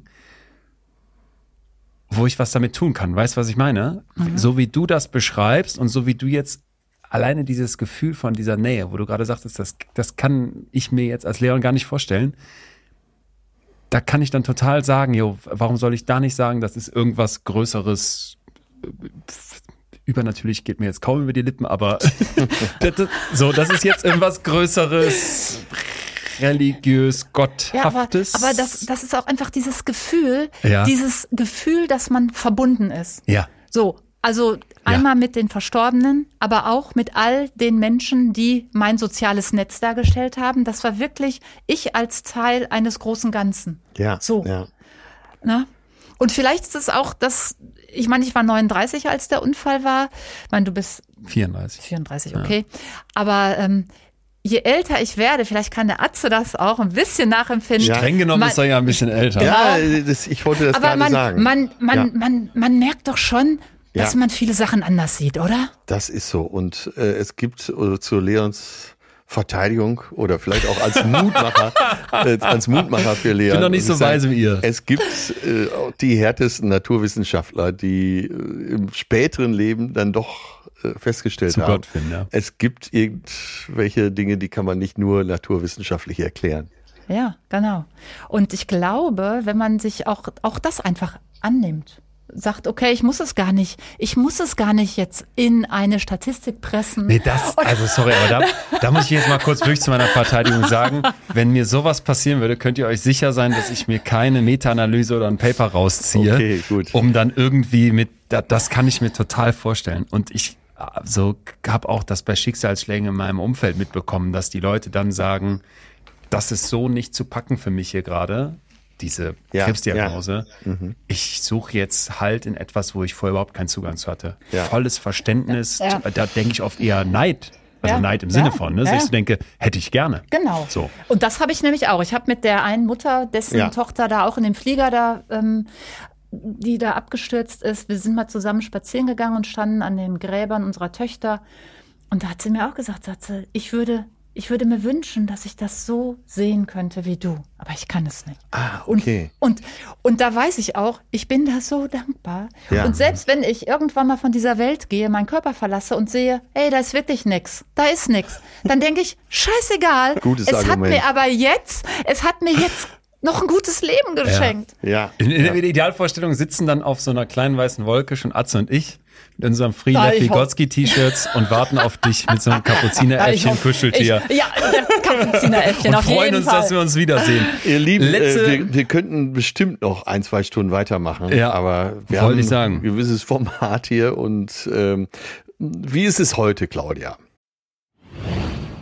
Leute, wir beiden hoffen ja ganz zentral mit dickem Ausrufezeichen, dass das Jahr 2024 auch zumindest etwas mehr für uns alle im Zeichen des Klimaschutzes stehen wird und die Energiewende vielleicht endlich Realität sein kann. Leon, weißt du denn eigentlich so ein Durchschnittshaushalt mit zwei Personen, wie viel kW Strom der im Jahr verbraucht? Nein, ich habe mich letztens mit Gas beschäftigt, war schockiert, wie viel Gas man verbraucht und habe auch gesehen, dass so dieser Energieverbrauch zu Hause, das ist mit das Zentralste, wo man ansetzen kann. Ja, also der Durchschnitt ist 2400 kW im Jahr. Wir Alles liegen weiß. knapp unter 2000, weil wir so auf den Urlaub fahren. Ja. So, und bei unserem Werbepartner heute, der macht euch das denkbar leicht, hier eine Veränderung zum Thema Klimaschutz beizutragen. Also bei Naturstrom leistet ihr super einfach einen wirkungsvollen Beitrag zu mehr Klimaschutz, mehr Ökostrom verdrängt fossile Kraftwerke, senkt damit dann den CO2-Ausstoß und ihr fördert den weiteren Ausbau von Solar- und Windenergieanlagen. Ja, und jetzt passt auf. Zusätzlich fließt bei Naturstrom ein fester Förderbetrag in den Bau neuer Wind- und Solarparks. Das finde ich richtig gut. So, wenn euch das also interessiert, ja, wenn ihr sagt, das ist überhaupt mein Thema und vielleicht will ich mich damit mal beschäftigen, jetzt, wo das neue Jahr startet, da wären wir sofort am Start. Ihr geht einfach mal auf naturstrom.de slash fühlen. Fühlen mit UE. Ihr geht auf naturstrom.de slash fühlen und da springt dann direkt noch was bei euch raus. Wenn ihr nämlich wechselt, bekommt ihr ein Startguthaben von 30 Euro von uns obendrauf geschenkt, neben all den Pluspunkten, die wir gerade schon zum Thema Nachhaltigkeit genannt haben. Den Link findet ihr wie immer in unserem Linktree. Gönnt euch und der Welt Naturstrom. Das wollte ich auch gerade sagen. Letzte, letzte Frage. Ja.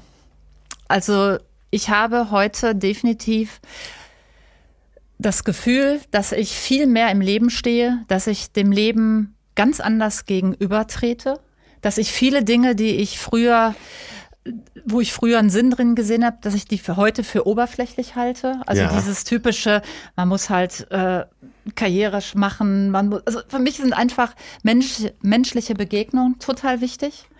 Und ähm, aus den kleinen Dingen, also so kleine Dinge, die die mit Dankbarkeit zu begegnen. Also ich finde, mein heutiges Leben ist definitiv viel reif, ja, reifer oder tiefer und ich kann, mir fehlen da gerade die Worte, aber Lebenswerter? lebenswerter. Ja, ich, ich finde einfach, ich, ich habe das Gefühl, dass ich heute mehr weiß, worauf es im Leben tatsächlich ankommt. Ah ja. Ne? Und dass ich halt nicht mehr mein Glück an irgendwelchen Dingen zum Beispiel hänge. Ja. Ja. Weil, ja. und das Wichtigste wahrscheinlich auch, dass Leben Veränderung bedeutet. Und das ist ja das, Ja. wenn wir meinen, das müsste immer so weitergehen, wie es jetzt gerade ist, dann sind wir ja eigentlich schon in der Sackgasse gelandet. Würdest du Na, dich das Leben- glücklich sehen? Ja, ich bin auf jeden Fall ein glücklicher Mensch. Mhm. Ich, ich lache jetzt nicht den ganzen Tag. Mir scheint jetzt auch nicht den ganzen Tag die Sonne aus dem Purpose, aber ich bin durchaus ein zufriedener Mensch. Zufrieden, ja. Das ist viel wert. Und dann muss ich noch als letztes fragen, weil das wollte ich, habe ich mir ja noch notiert. Liebe. Ja, Man verliert diesen geliebten Mann. ja, Und ich will jetzt nicht wieder in die Traurigkeit rein, weil du hast ja ganz klar gesagt, es gibt auch den Blick nach vorne. ja. Es gibt auch wieder eine Beziehung in meinem Leben, natürlich. Und, Also- und man kann auch wieder Liebe ins Leben lassen. Liebe nach der Liebe gibt's. Ja, auf jeden Fall. Dann wünschen wir euch dreien Mhm. Alles, alles Gute. Vielen Dank, dass du da warst. Claudia, Vielen Dank. liebe Grüße und bis bald. Bis bald.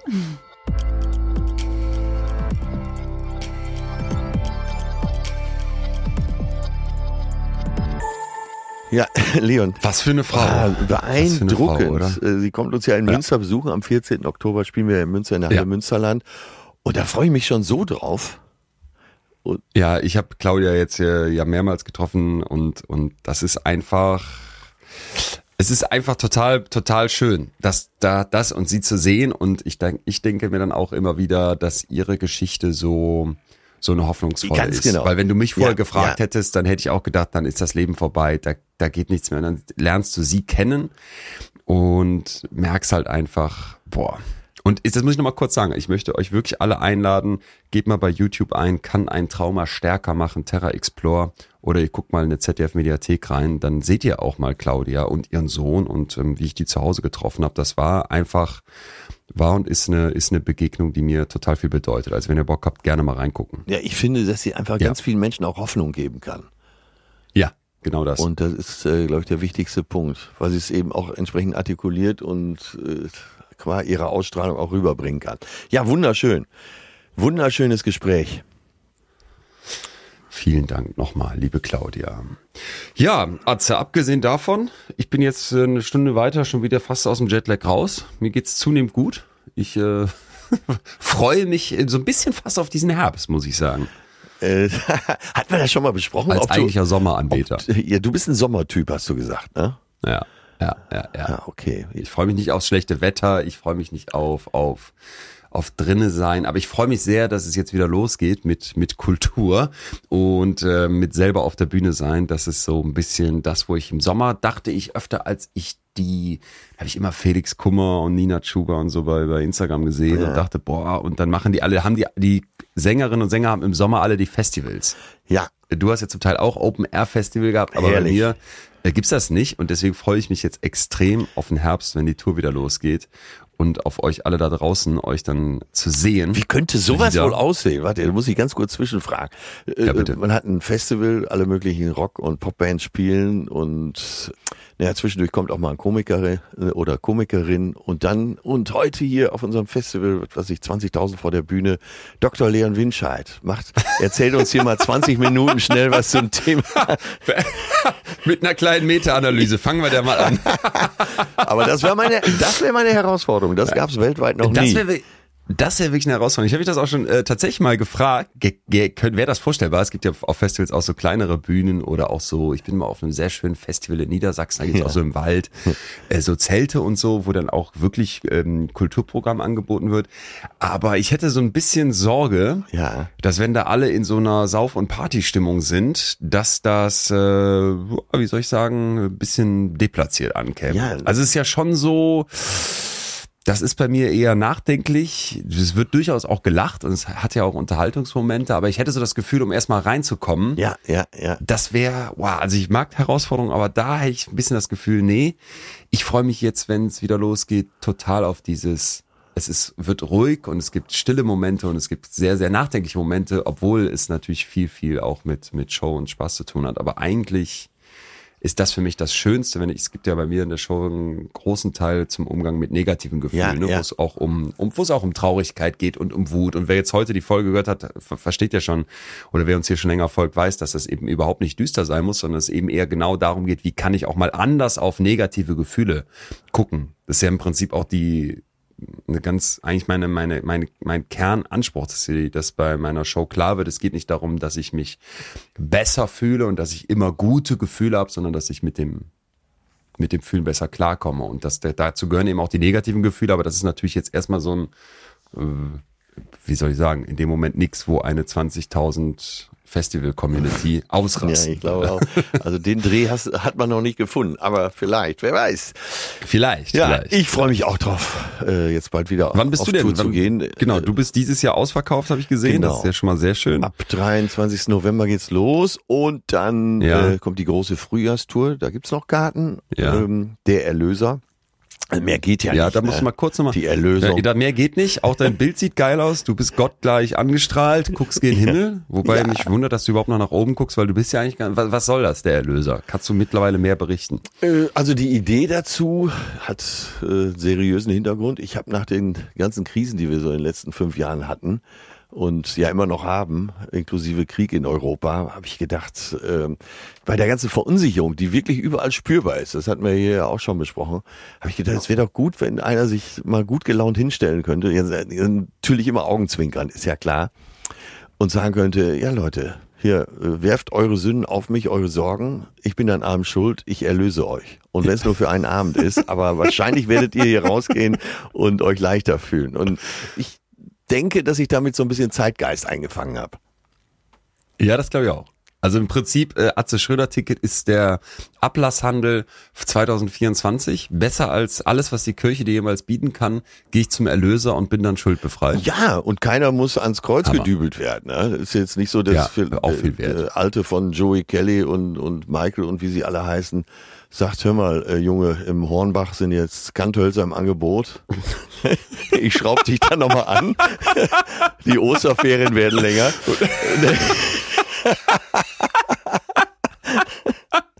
Und schnitzt dir noch so ein kleines Inri drunter. Das ja, genau. Bauhaus sind die Kanthölzer im Angebot. Und, und, ja, und verstehe. sagen wir mal ganz ehrlich, äh, ne, Gott hat seinen Sohn ans Kreuz nageln lassen. Was hat's uns gebracht? Nix, nix, gar nix. Ja, und der, schön, das, ist, das ist doch jetzt äh, besser, kommt ein Erlöser, Ja. der die Sache etwas handfester angeht Nein. und sagt, Nein, Äh, nein. hier mit guter Laune können wir vieles überstehen. Absolut. Ja, Absolut. ach, ich freue mich da so Ja. drauf. Ja, da freue ich mich auch sehr drauf. Ich habe ja noch leider anders als du keine Einladung bekommen. Für du für meine Tour bist ja immer eingeladen und kommst nicht. Ich komme immer zu deiner Tour, obwohl ich nicht eingeladen bin. Ich werde mir für irgendwas Karten dann einfach wie immer besorgen, kaufen. Impertinente Unterstellung. Und dann- du hast mich angefleht auf blutigen Knien. Bitte komm erst ganz spät. Ja, okay. Ich habe aber okay. schon zugesagt zu deiner äh, nicht verraten. Ich, nicht. Tour zu sagen? kommen nee. und deswegen ja, ach so. werde ich irgendwo auftauchen, wo du gar nicht mit mir rechnest. Nein, ich, ich äh, für alle, die, also es wird einen einen Tourtermin geben. Es wird die anderen nicht schmälern, dann sage ich auch direkt dazu. Es wird einen Tourtermin geben, wo Der Erlöser kommt. vielleicht ein Erlöser mit Lockenkopf plötzlich hinterm Vorhang für ein paar Minuten mal auf die Bühne kommt und dann die Halle komplett eskaliert. Und ob das jetzt am 25. April in Düsseldorf in der Mitsubishi Elektrikhalle ist oder am 19. April in München im Zirkus Krone, Beides das gut. verrate ich noch nicht. Vielleicht auch in Nürnberg, wer weiß, wer weiß. Oder in Marburg, in Fulda, who knows, wo der Atze kann. Ja. Nein, ich, ähm, ich äh, freue mich darauf, bei dir zur Tour zu kommen. Ich hoffe, dass ihr alle, liebe, liebe da draußen, unsere kleine betreutes Film Community, dass falls ihr immer noch kein Ticket habt für unsere Shows, holt euch eins, weil es wird gut und es wird Kultur geben und es wird die dunkle Jahreszeit, die uns davor besteht, hoffentlich einmal erlösen und bei mir vielleicht erhellen. Das ist auch ganz schön, habe ich auch ein positives Verb und dann sehen wir uns beim Erlöser oder bei der Gute Gefühle Tour. Ja, So, Leon, da bleibt mir nur eins Ja? zu sagen. Schlaf gut. ja. Ja. Vielleicht kletterst du gleich noch mal ins Bett. Ja, ich kletter gleich nochmal ins Bett und um mich einfach wieder so ein bisschen auch zurück in die Reise zu versetzen, werde ich mir bei YouTube laut solche Flugzeugdurchsagen anmachen. Ach, Meine Damen und Herren, wir haben Mann, jetzt Mann. Ja, wir, wir gehen der Sache auf den Grund, weil das geht ja so nicht weiter. Ja, egal. liebe Äh, Fluggesellschaft also komm euch, gut ins Bett. Ich werde hier gleich mit Atze. dem Boot wieder auslaufen, wenn das Problem behoben ist. Und dann, Gute Fahrt. während ich den ersten Anleger trinke, gleich, nachdem der Anker gefallen ist, an dich denken. Küsse von hier, gute Fahrt, bis dahin. dahin. Machst du einen Schotbruch, ne? Ja, Tschüss. Good Overload. Tschüss. Das war Betreutes Fühlen. Der Podcast mit Atze Schröder und Leon Winscheid. Jetzt abonnieren auf Spotify, Deezer, iTunes und überall, wo es Podcasts gibt. Ihr Lieben, ich muss mich noch mal kurz mit einem PS melden, weil die Terra Explore Folge mit Claudia jetzt am Wochenende lief und wir haben schon letzte Woche diese Podcast Folge aufgezeichnet. Jetzt hat mir das ZDF heute gesagt, es ist im Rahmen unseres oder für unser Terra Explore eine absolute Rekordquote gewesen. Es scheint so, dass die Folge total viele von euch erreicht hat. Es freut mich riesig, allen, die eingeschaltet haben. Tausend Dank und alle, die das jetzt noch nicht gesehen haben. äh, Ich lade euch wirklich ein, geht in die ZDF Mediathek oder direkt bei YouTube rein und guckt euch die Folge nochmal an. Claudia, das habt ihr hier gehört, erzählt unfassbar bewegend und ich finde gleichzeitig mutmachend. Und was hier in der Folge natürlich komplett fehlte, war Felix, ihr Sohn, der in der Terra Explore Folge auch zu Wort kommt. Plus, dass man Claudia mal sieht, wie die wohnt, was die macht, wie die ja, sich mit mir auch am Grab ihrer Tochter verhält und ähm, da passiert einfach noch unfassbar viel mehr, als jetzt hier in diese Podcast-Folge gepasst hat. Deswegen, letzter Appell, falls ihr keinen Bock habt, habt ihr jetzt auch Ruhe davon. Falls doch, Terra Explore einfach mal eingeben und guckt euch die Folge an. Liebe Grüße von der Autobahn.